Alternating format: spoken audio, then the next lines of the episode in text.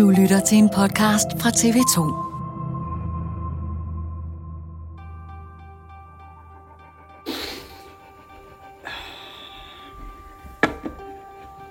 Og så sammen, velkommen til den her video her. Det er søndag aften, og jeg har været i byen dagen inden, og jeg har haft lidt tømmermænd og ligget lidt på sofaen, og jeg har lidt dårlig samvittighed over, at jeg ikke lige har fundet de ting, jeg skulle og så videre.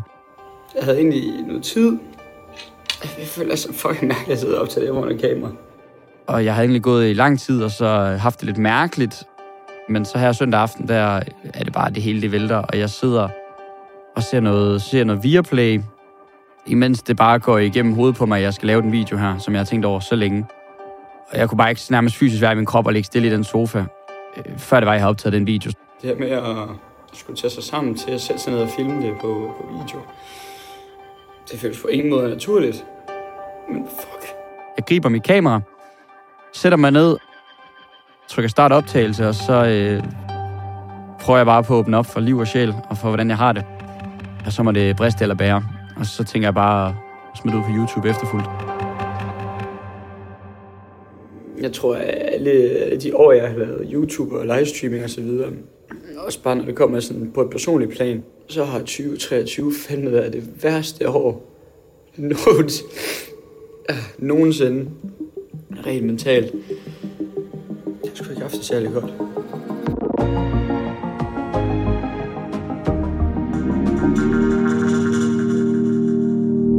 For Danmarks mest populære streamer, Jakob Krul, også kendt som Jackstyle, var computeren det perfekte sted at flygte hen, da han var teenager.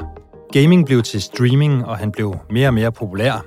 Folk ville se ham game og blive underholdt. Men selvom han udadtil virker glad, så gemmer der sig bag skærmen en 22-årig mand, der har haft sit hårdeste år nogensinde. Det hele ramler sammen for ham, og han beslutter sig for at fortælle det i en video, som han lægger på YouTube. Men hvordan forholder han sig selv til livet bag skærmen, som både er en velsignelse og en forbandelse? Og hvorfor stopper han ikke bare, når det har været med til at køre ham helt i bund? Det er dato i dag.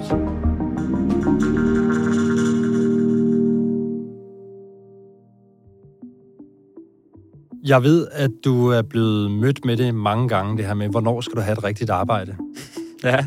Hvordan, øh, hvordan har du det egentlig, når folk de siger det til dig? Det, det kommer som regel fra folk, der, der godt kunne tænke sig at lave det samme, som jeg laver. Hvorfor tror du, folk siger sådan? Øh, Jeg tror, det er, fordi folk de ikke forstår det, ikke kan forholde sig til det. Og så er det, så er det bare nemmere bare sådan at negligere det lidt, tror jeg. Altså, jeg står jo op hver dag og tænker, at jeg ikke skal på arbejde. Jeg skal bare lave det, jeg synes, der er sjovt. Så det er jo det, er jo det et privilegie, at man har et arbejde, hvor man tænker, det er jo. Jakob Krul har flere end 280.000 følgere på streaming-sitet Twitch. Alright, chat. 2024, we are back in business. Dagens stream, hvordan har vi det? Hvordan har vi det?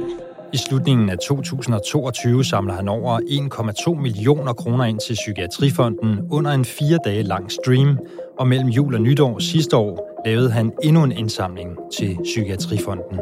Vi står og skriver Danmarks historie for den danske psykiatri og for dansk Twitch. Og Jakob Krul har også selv haft sine egne mentale udfordringer.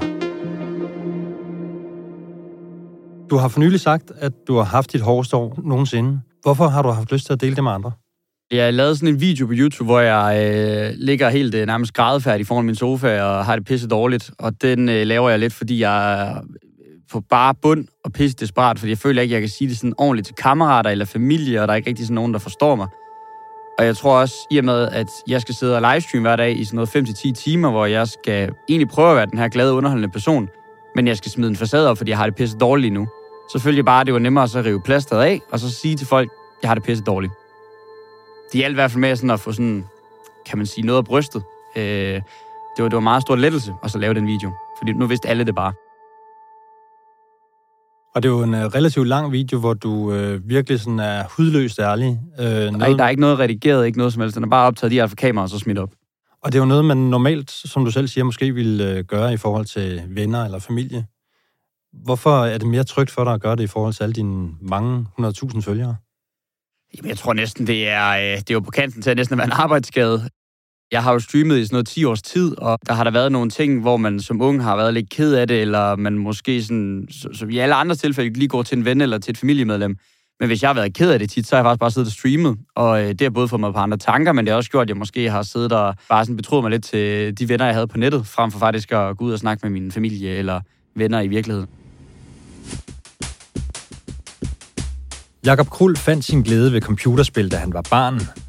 Han spillede sammen med sin storebror skydespillet Wolfenstein på sin bedstefars gamle PC.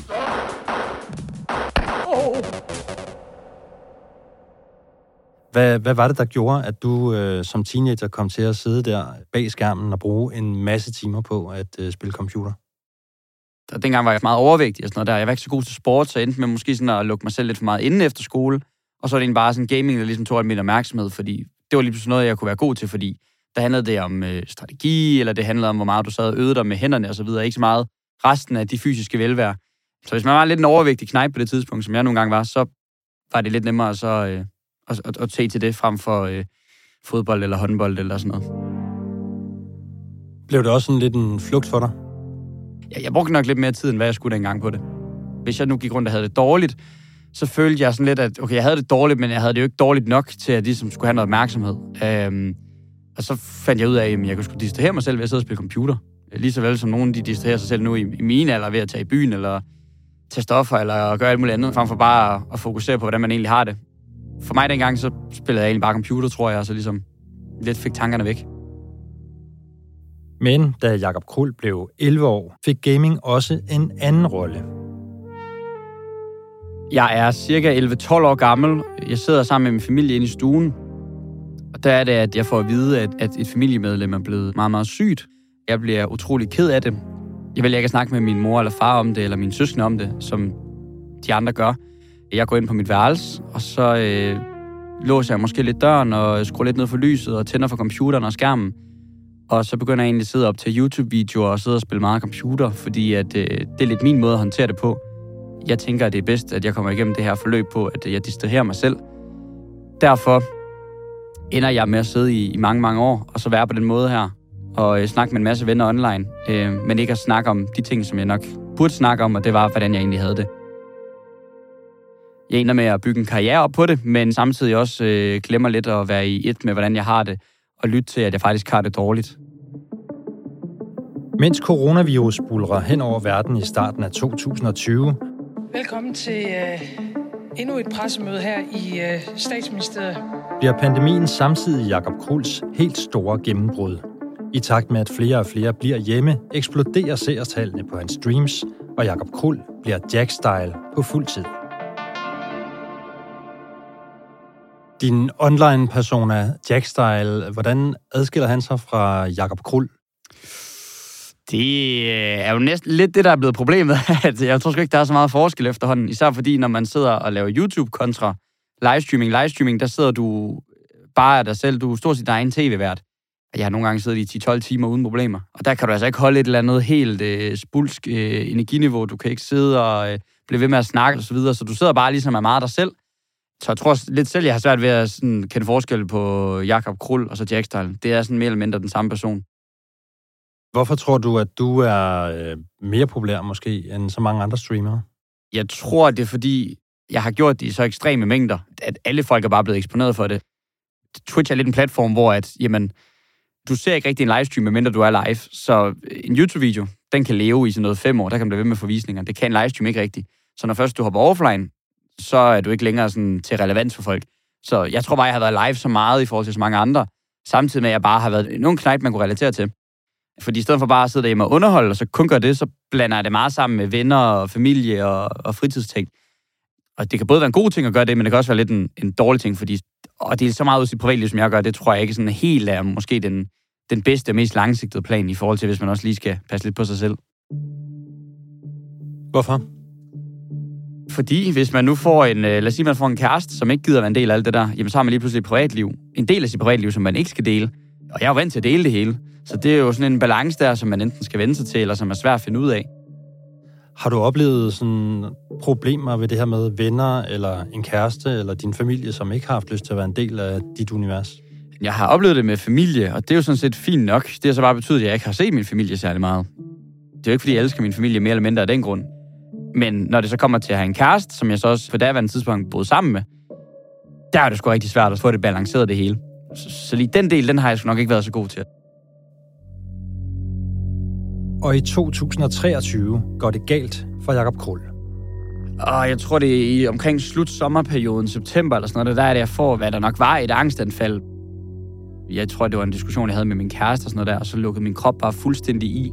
Jeg tror, det var en blanding af, at vi snakker om noget privatliv, og øh, der var noget med mit arbejde, og jeg kunne bare mærke, okay, det, fuck, hvor kan jeg ikke balancere det her? Hvad fanden er det, der sker? Og så min krop, den lukker bare fysisk ned. Jeg ligger i min seng. Jeg ligger i min seng og kamptuder i første stilling i to-tre timer, hvor min krop bare er låst.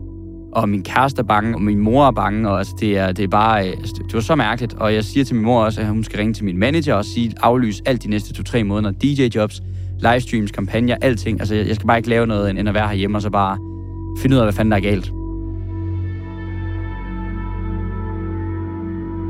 Og så gik der lige lidt timer, og så fik jeg lige snakket med manager, fordi han var sådan lidt, det kan vi godt, men lad os nu lige snakke om det først. Jeg måtte godt droppe det hele, men jeg skulle have en konkret plan for det, hvordan jeg så kommer tilbage igen. Og sådan, jamen det havde jeg jo selvfølgelig ikke, så, så det lå jeg egentlig lidt værd med, og så fik han nogle idéer til, at jeg skulle have noget, noget personlig assistent på til at strukturere min hverdag. Jeg skulle op og træne øh, tre gange om ugen med en personlig træner. Jeg skulle starte til psykolog også. Der var et eller andet galt, men vi skulle ligesom finde ud af, hvad det var. Og det hjælper ikke bare at ligge derhjemme og så bare øh, vente på, at det går væk. Fordi det gør det jo ikke. Der var et eller andet galt. Det var lidt wake-up callet der, at øh, der skulle ske et eller andet. Så faldt jeg lidt tilbage i de gamle vaner igen og sådan noget der. Mig og min kæreste, vi, øh, ja, vi slog op, fordi at der, der var et eller andet helt galt. Og, altså, og det trak hende ned, og det trak mig ned. Og, altså, det hele sejlede bare. Nu er alting bare væltet. Nu har jeg ikke nogen kæreste at falde tilbage på. Jeg, jeg følte, at min familie heller ikke forstod det, jeg sad og gik igennem. Venner kunne heller ikke relatere til det. Jeg følte bare, at altså, jeg var bare desperat, så nu, nu lægger det bare ud, og så ja, lavede den video der.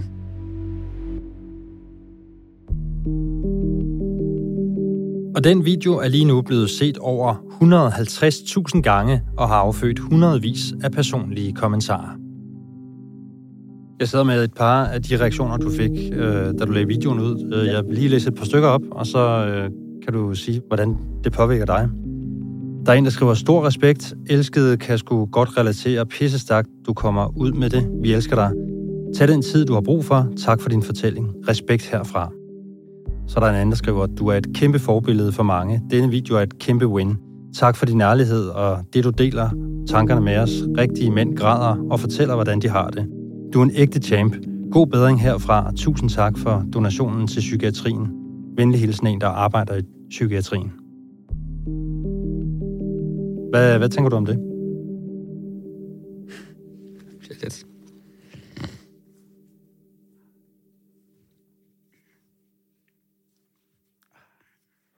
Ja, der er, der er pollen herinde. øh, jamen, som udgangspunkt, så tænker jeg jo, at det, at det, jamen, det er jo dejligt at høre, at øh, jamen, at folk de kan bruge det til noget. At folk, de, det der med, at, at, at de kan spejle sig i, hvordan jeg har det, eller de har en person, de kan spejle sig i. Øh, fordi det var lidt det, jeg manglede på det. Altså, det er, fuck. Det var lidt det, jeg manglede dengang selv, jo. Det er pisse fordi det er sådan, jeg græder lige kun den ene gang der, og så græder jeg ikke resten af samtalen. Det er det, der er dumt. det er bare lige sådan en byld, der lige bliver prikket hul på nogle gange. Og ja, Men øh, har du brug for en pause? Eller nej, nej, vi køre kører bare. Jeg er vant til at græde foran kamera. så det, vi kører bare. Dine følgere har set dig græde før, Så det er ikke, det er ikke unormalt.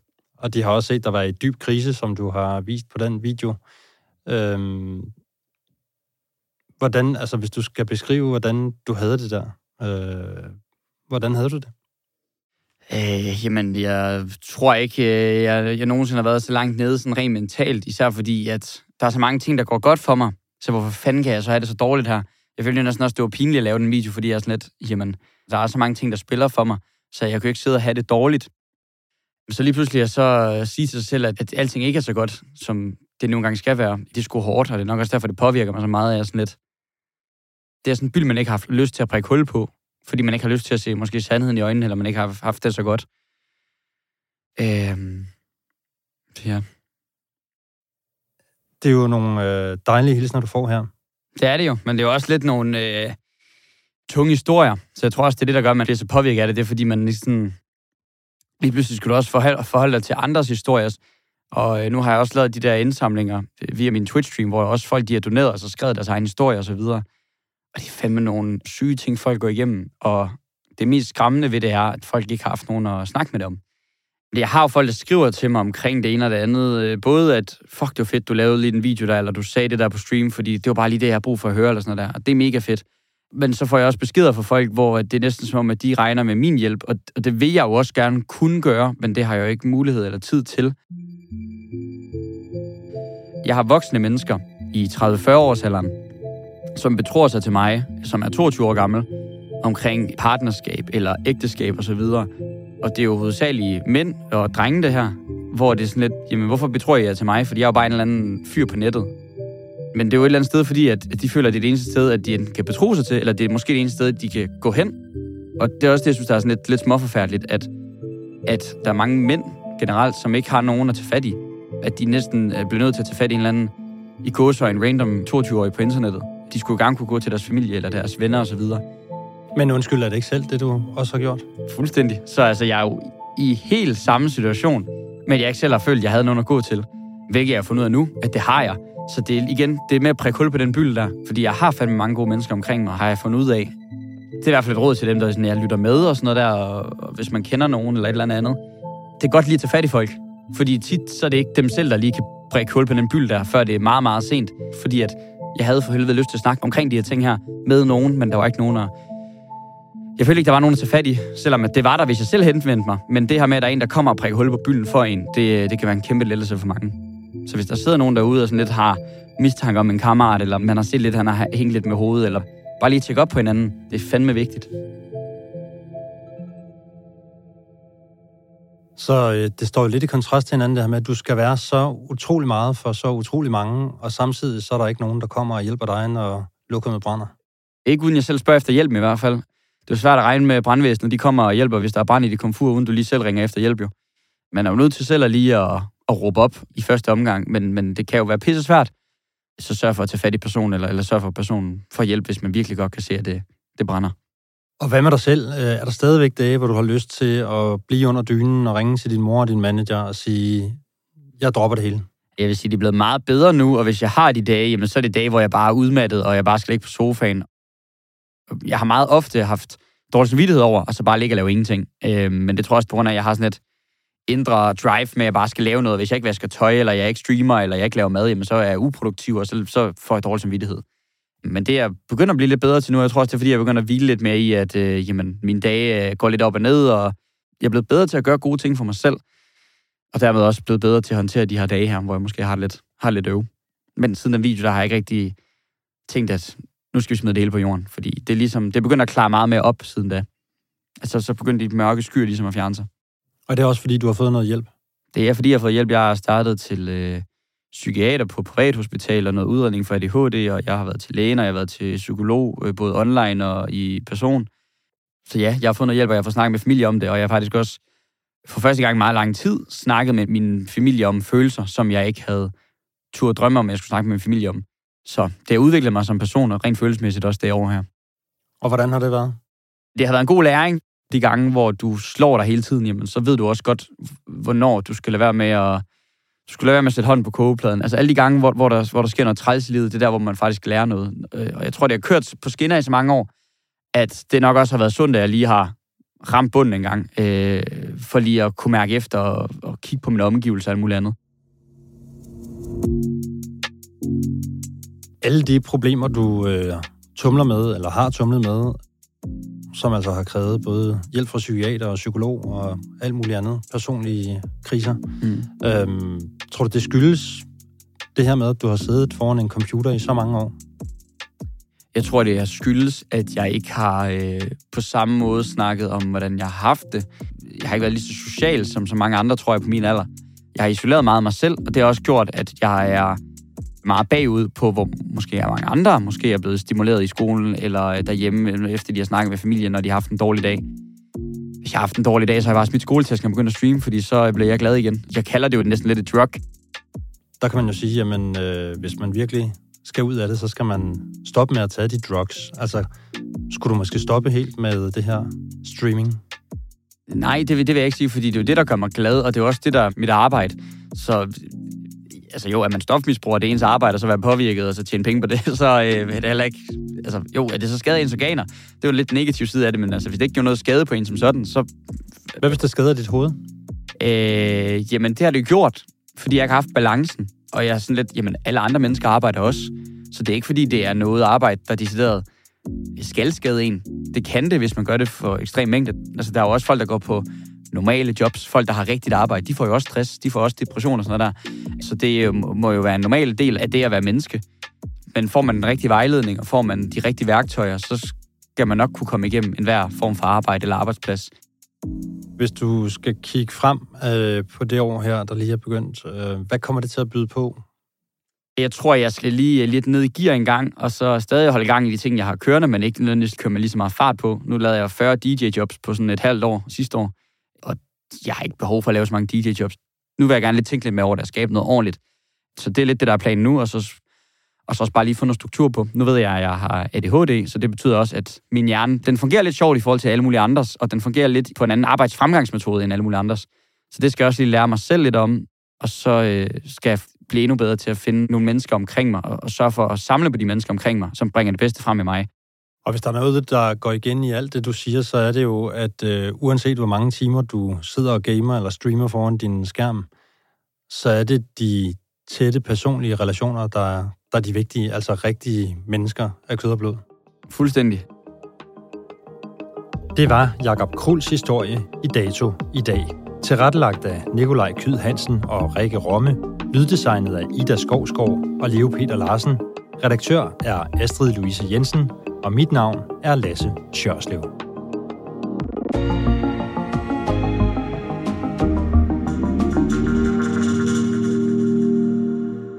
Du har lyttet til en podcast fra TV2.